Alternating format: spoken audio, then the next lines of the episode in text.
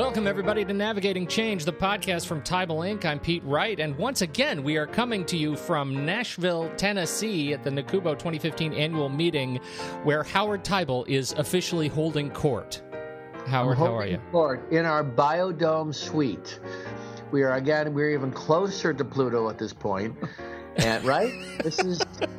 I'm actually getting used to this being here. I actually don't want, I no longer want to go outside. That's it. You don't. You shouldn't need to, right? It's complete. It's it's homeostatic. I think is the word. Uh, I'm afraid with uh, the rebreathing of what we're rebreathing. That's what it is. To be plain. We have uh, once again uh, a dear friend of the show, Mike Gower, coming to us. Uh, he's a senior vice president for finance and treasurer for Rutgers. Mike, welcome back. Thank you, Pete. Glad to be here. You you have your hands in just about everything apparently. uh, so, so you're, you're, becoming a staple on the show. And new to the show, I'm very excited. We have a new guest, uh, Bob Shea, former CBO himself, current senior fellow for finance and campus management at NACUBO. Bob, welcome to Navigating Change. Thanks, Pete. It's great to be here. Uh, you are today. We're introducing our audience to a project that you are spearheading, as I understand it, Bob, the Economic Models Project at NACUBO. Now, I know the three of you are all up to speed and uh, on what this is. I am a, I would like to say, fantastic guinea pig for you. I know nothing about it, uh, and I, I hope that my ignorance of it will be uh, will, will serve as a model for others as you introduce okay. this thing. So, Bob, could you start us off? Tell us what is the Economic Models Project, and then you can each kind of uh, take turns sharing your roles. Sure. The genesis of the Economic Models Project started uh, last year officially, NACUBO's board, uh, being pretty visionary, looked at the industry and, and saw that higher education as an industry from external stakeholders is, is under extensive scrutiny. Um, tuition um, has risen over the last two decades to be a, a more significant portion um, for families to uh, to finance their children's education. And there's a whole litany of reasons why the, the board uh, wanted to move forward. So there's in the uh, in the east and in the, the west, there's declining demographics for students, so that has pressure on on revenue. Uh, there's changing demographics uh, with different immigrant groups, uh, so we need to look at uh, bilingual um, opportunities in higher education. So there's a whole bunch of external things happening uh, where our board wanted to look at the economic models. Um, a contemporary example is what happened with Sweet Briar. Sweetbriar, the private women's college in, in Virginia, is going through a very uh, interesting uh, and difficult process of going out of business. Uh, their board and their cabinet made a decision to um, to go out of business, and they lost a lawsuit recently. So uh, the economics hasn't changed. Uh, I don't think the the outcome will change at all. But that's just a, a national um, picture of what's going on in our, in our industry: a decline in students, uh, a decline in revenue from state sources, pressure on philanthropy uh, for private schools, and what has been a, an issue with higher education over the last 20 years significant growth uh, of tuition and fees above CPI over the last uh, 20 or 25 years. So those are some of the pressures uh, that our board wanted to look at. So f- over the course of the last six months, uh, the last the project really got going in earnest in February when we hired another uh, former chief business officer, Dr. Jacqueline Askin uh, from uh, Phoenix, Arizona. She joined us, and over the course of the last six months, we've been meeting with different constituent groups throughout higher education. Uh, we've conducted 14 focus groups. Uh, we've had a virtual focus group where uh, people who can't make it to our focus groups get to give us their opinion um, via the internet. So we now have over 1,100 data points from these focus groups that we've met with. You know, here's what uh, what was uh, interesting for me seeing how this has evolved. I think you can tell, Pete, that what we have here is uh, how to tell the story, and you know, at its at its foundation that the problem that higher ed deals with is the fact that not only do we have different ways of telling our story, we all have a different view of what priorities are. We have different language Then there's language across the aisle. So there are so many reasons why I think this project is beginning to uncover all of the uh, factors that contribute to why this industry moves together in one way, but also why it's lagging and they're not getting momentum. And in many ways, I see this project as getting the right constituents together to begin to have a shared conversation. I, I, think this is one of the most important initiatives that NACUBO has ever done. Um, it is going to provide us language, definitions, concepts, things that we can communicate both externally uh, and internally.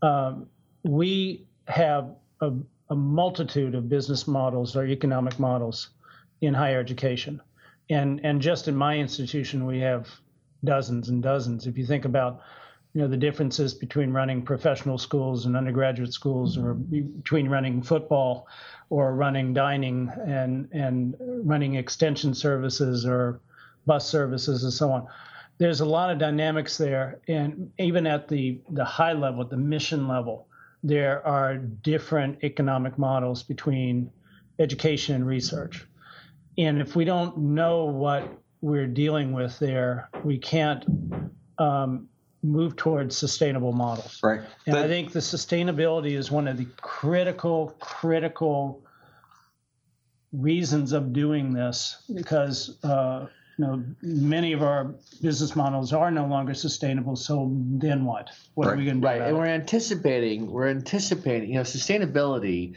sometimes is equated with uh, uh, survival, right?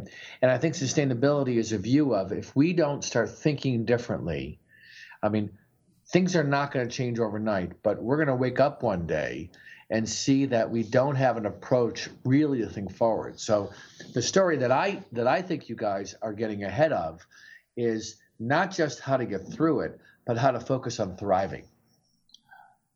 I would agree with that. But you got to start somewhere. Surviving isn't enough. Surviving uh, isn't enough. That's what you, that's what Sweet Briar is going through. Yeah, it, it, if you get to that point, you got a whole other set of problems. Right. Yeah. And I think part part of the reason, you know, there was a strategic reason why the board wanted to do it, but there's also a communication uh, reason why they wanted to do it. If you read the op-ed pages in the Wall Street Journal and the New York Times and the the Chronicle and Inside uh, Higher Ed, you would think that every college and the university is doing a lousy job and students aren't graduating and getting jobs and, and doing great things.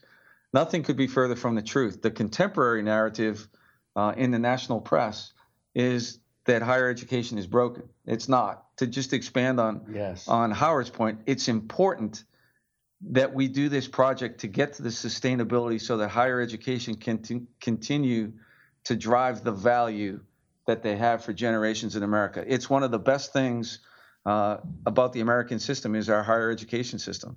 And just a, a little personal anecdote. Uh, I'm a, a, working class kid from a, a Boston family, uh, and I only got my education because of open access public uh, institutions. And through that, I got a love for learning and then was fortunate enough to get graduate degrees from two elite public universities. I, I would love to replicate that opportunity for for others. That's why Mike and Howard and I are passionate about this. It's to extend the opportunity that American higher education has given to generations uh, of Americans, and, and we want to be able to replicate that. Yeah, and it goes beyond, uh, it, it is very much providing that opportunity, but let's all recognize also that providing those educations and those opportunities for for the students now and the students to come will help to solidify what is an occasionally shaky economic condition in the United States. That's right.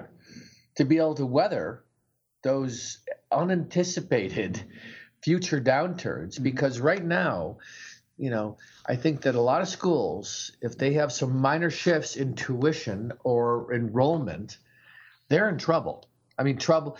You know, they're they're right on the edge, and and you know they're but they're they're doing what they've done every year, which is focusing on getting through the next year's budget. So I, I think Pete that this is really about. I mean, NACUBO, in its role in higher education with business officers is in my view, taking a leadership position and and a stand around this. Uh, what's fascinating about that is that if you ask different constituents, if you ask academics, they often think that they should be driving the conversation. You ask trustees, they think they should be driving the conversation. Uh, I think it's a matter of that NACUBO is demonstrating a way that they can do it and then bringing in all those other bodies to play a role. I don't disagree that other groups can take uh, take a lead on this, but there's no question, and you can see in the advisory group, the, the amount of interest and, and engagement. And this is going to be compete, just if you think about the culmination, tell me if this is right, a tool and a tool for different leaders in different sectors in higher ed to look at and say, what are the levers that we should be pulling based on the constraints we have and the nature of our kind of higher ed, whether it's community colleges, whether it's research, whether it's comprehensive small level arts. That's the distinction we don't make. Some of the small ones, some of the schools individually have serious problems you can call they're broken. The mistake we make is we have this lumping overarching, the same category. It's all broken. Right. Yeah. We love we love the narrative of the broken school. We love it because we have done such a good job in the media of characterizing U.S. education as way too expensive, not really uh, you know addressing the impact of inflation over time and the cost of education. Like there are a number of these sort of sensationalist narratives that we love. It sounds to me like what this project is is around is helping is really to create that foundational stage or that that you know the foundational armor uh, or, or, you know uh, framework framework for each of these other constituent audiences to be able to uh, actually operate with you know with a broader set of of you know data. Uh, is is that what your objective is? I mean really to to provide that foundation for academics for boards and and i think you know specifically to you mike uh, you know as an uh, acting cbo right now you know how do you expect to be able to implement the whatever sort of tools come out of this project um, it, this tool is is facing two directions. It's facing inward and it's facing outward. Uh, the inward part is, and, and both of them are about communications.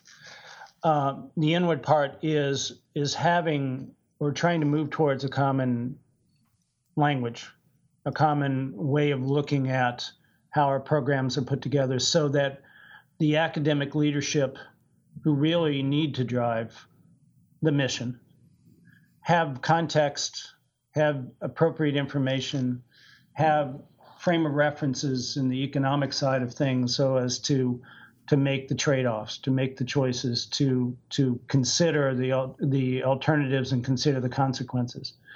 But it's also so that both they and we as business officers can communicate outward as well uh, to get mm-hmm a better handle on the myths that are going out about higher education. You know, a lot of these discussions about the the you know the sixty thousand uh, university. Well, those are such a small component of the maybe not the number of universities, but the number of students who are served right. in the United States. Right. That's right. Whereas most of higher education is is driven out in the public realm. But we need to be able to communicate to parents, to legislators, to governors, right. to other policymakers in Washington and, and elsewhere of, of what it really is, what is really going on. And and two of the products that will come out of this are are definitely communication projects that that Mike talks about both internal and external. The the first deliverable that will come out of this project is a white paper that will talk about the current state of higher education economic models, how we got to where we are today. And we'll use as a starting point for that 1948 with the signing of the GI Bill. That was the democratization of higher education. When uh, soldiers came back, soldiers, sailors, airmen, and Marine came back from uh, World War II, uh, colleges and universities went through a huge building boom on the faculty side, on the physical infrastructure side. Uh, that was the starting point of where we are today. So we'll go from then up until today. And then some of the work that we started here yesterday in a great session was what are some envisioned future states of the higher education economic model? Uh, that's really hard work. And one of the points Mike talked about the internal communication challenges is talking with the academic side of the house. One of the things we're really proud about about this project, we reached out to a wide range of folks, including provosts, two groups of provosts and uh, groups of ACE fellows, which are academics who want to be academic administrators and college provosts and university presidents. One of those fellows, Audrey Bilger, who's a faculty member at Claremont McKenna in California and did her ACE fellowship year at UC Riverside in California, wrote for us in Business Officer magazine a uh, essay titled "It's Not Us versus Them," meaning faculty against business officers. That we all have to collaborate if we want this economic model to be sustainable, and if we need to, ch- if we want to change to make this opportunity for American higher education available to a wide range of folks. You know, there's so much more that we could say about that adversarial relationship or the perception of that adversarial relationship. When I think, uh, when I when I vision out what's going to happen with this, and why I think this is so powerful, is that we've been telling a story to business officers for the longest time. We need you to play a more strategic role.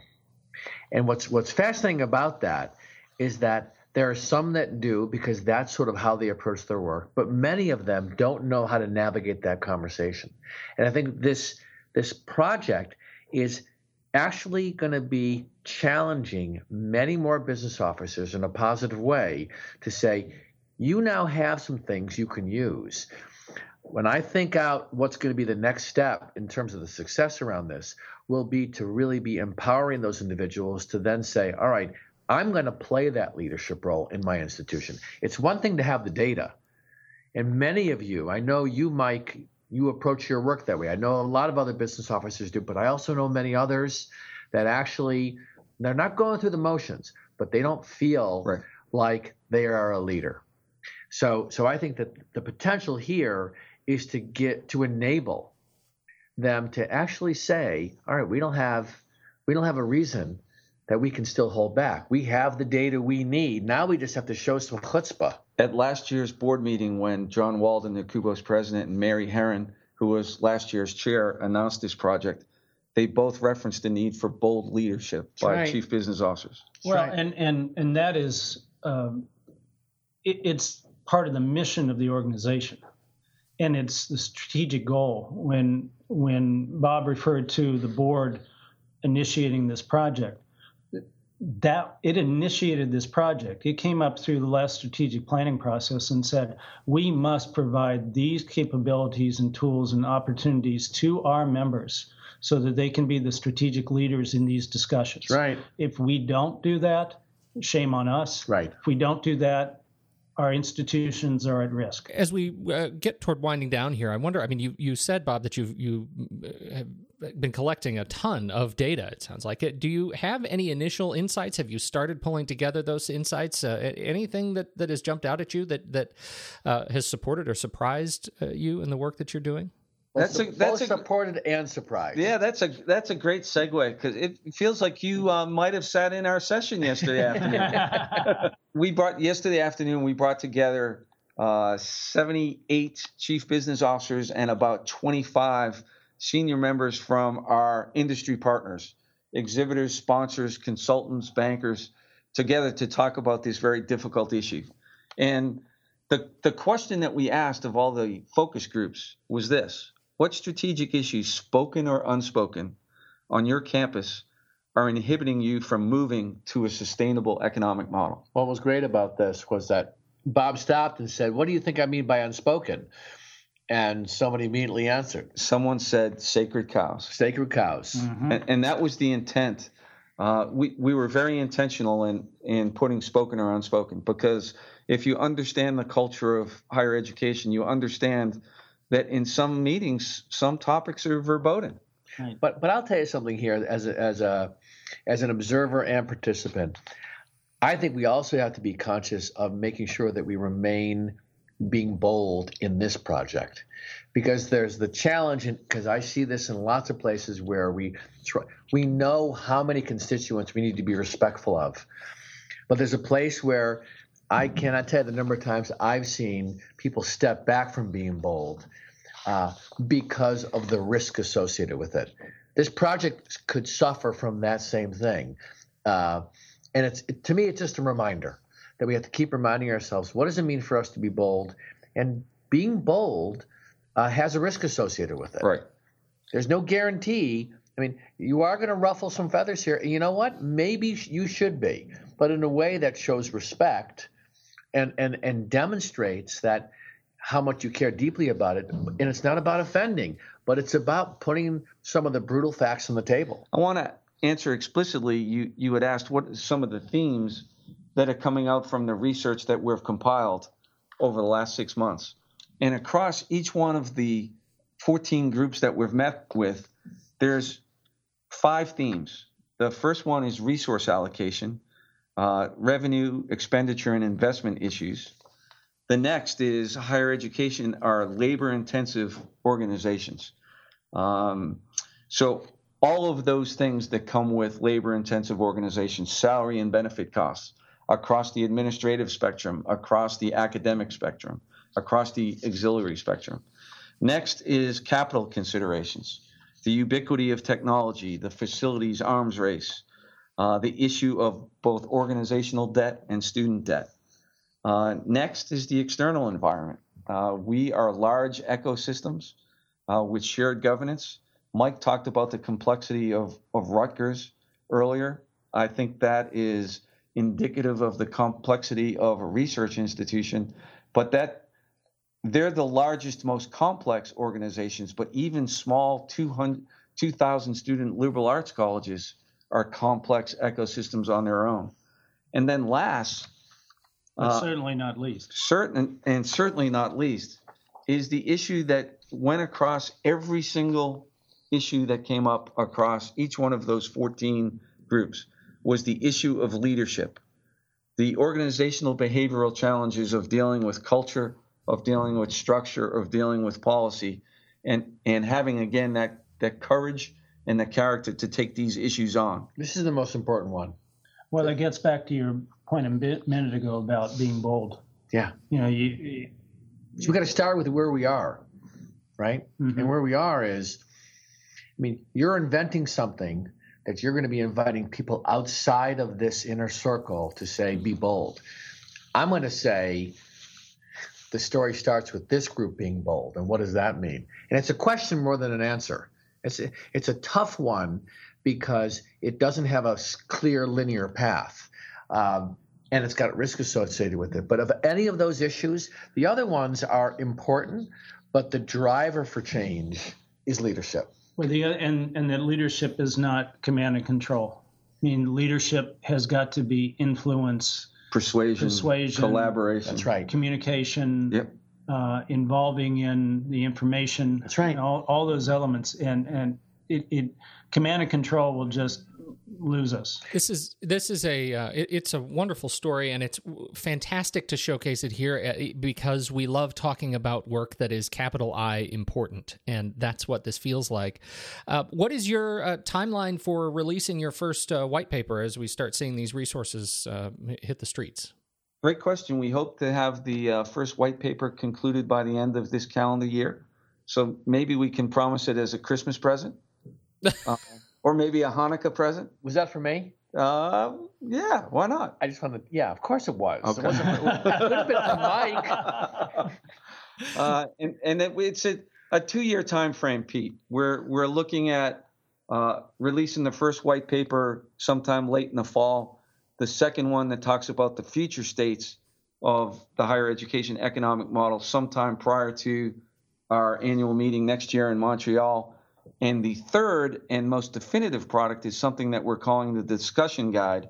We need to have a conversation around the name for that, but that will be an extensive guide that will help our members walk through the difficult cultural, structural, and policy change that they need to do to get to a sustainable economic model. Yeah, that's the real toolkit, if right. you will. Exactly. Uh, so that uh, we we've got to equip all the business officers out there, whether they've they've had the tradition of pushing this envelope or not, um, give them something to work with.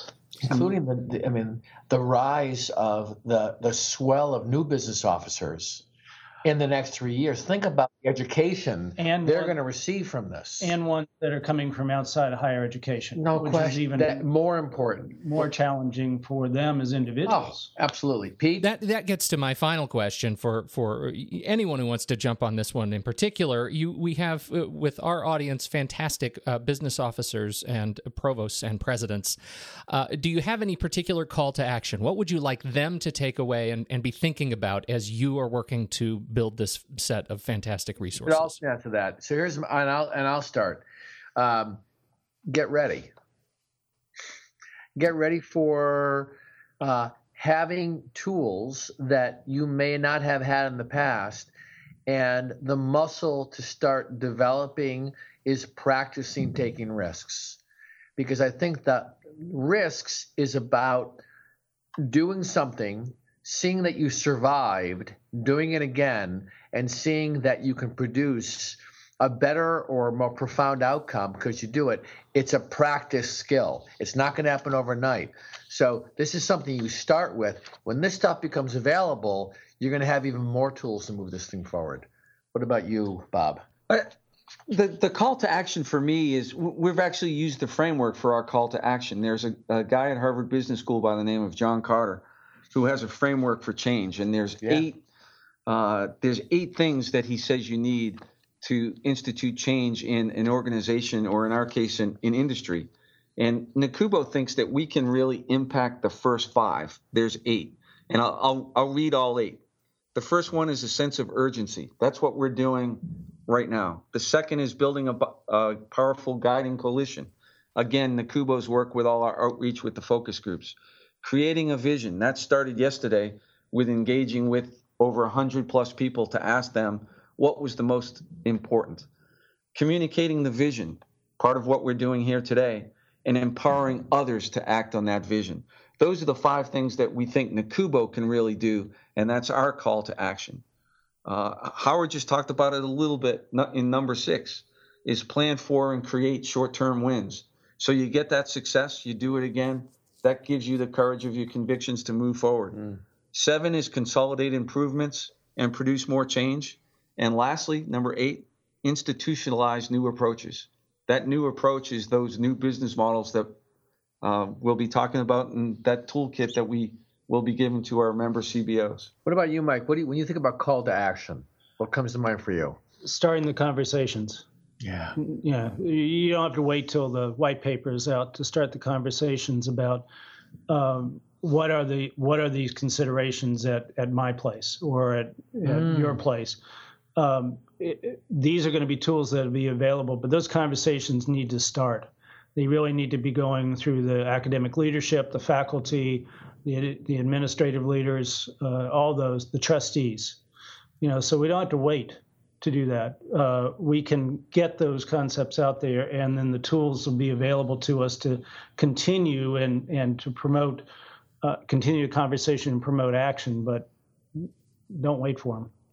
Outstanding. That, that's a, a great way to leave us. Thank you very much, all of you. Uh, Mike Gower, uh, Rutgers University, thank you for your time today, sir. Pleasure. And Bob Shea, I hope that you will come back because I feel like this is a story that uh, that will have many more chapters uh, over the course Oh, of the next year. he'll next be back. he'll be back. Thanks, Pete. With that Hanukkah present. and Howard Teibel, uh, I hope you are released from the biodome shortly. We are. Le- I'm leaving here shortly, and then heading to Alaska.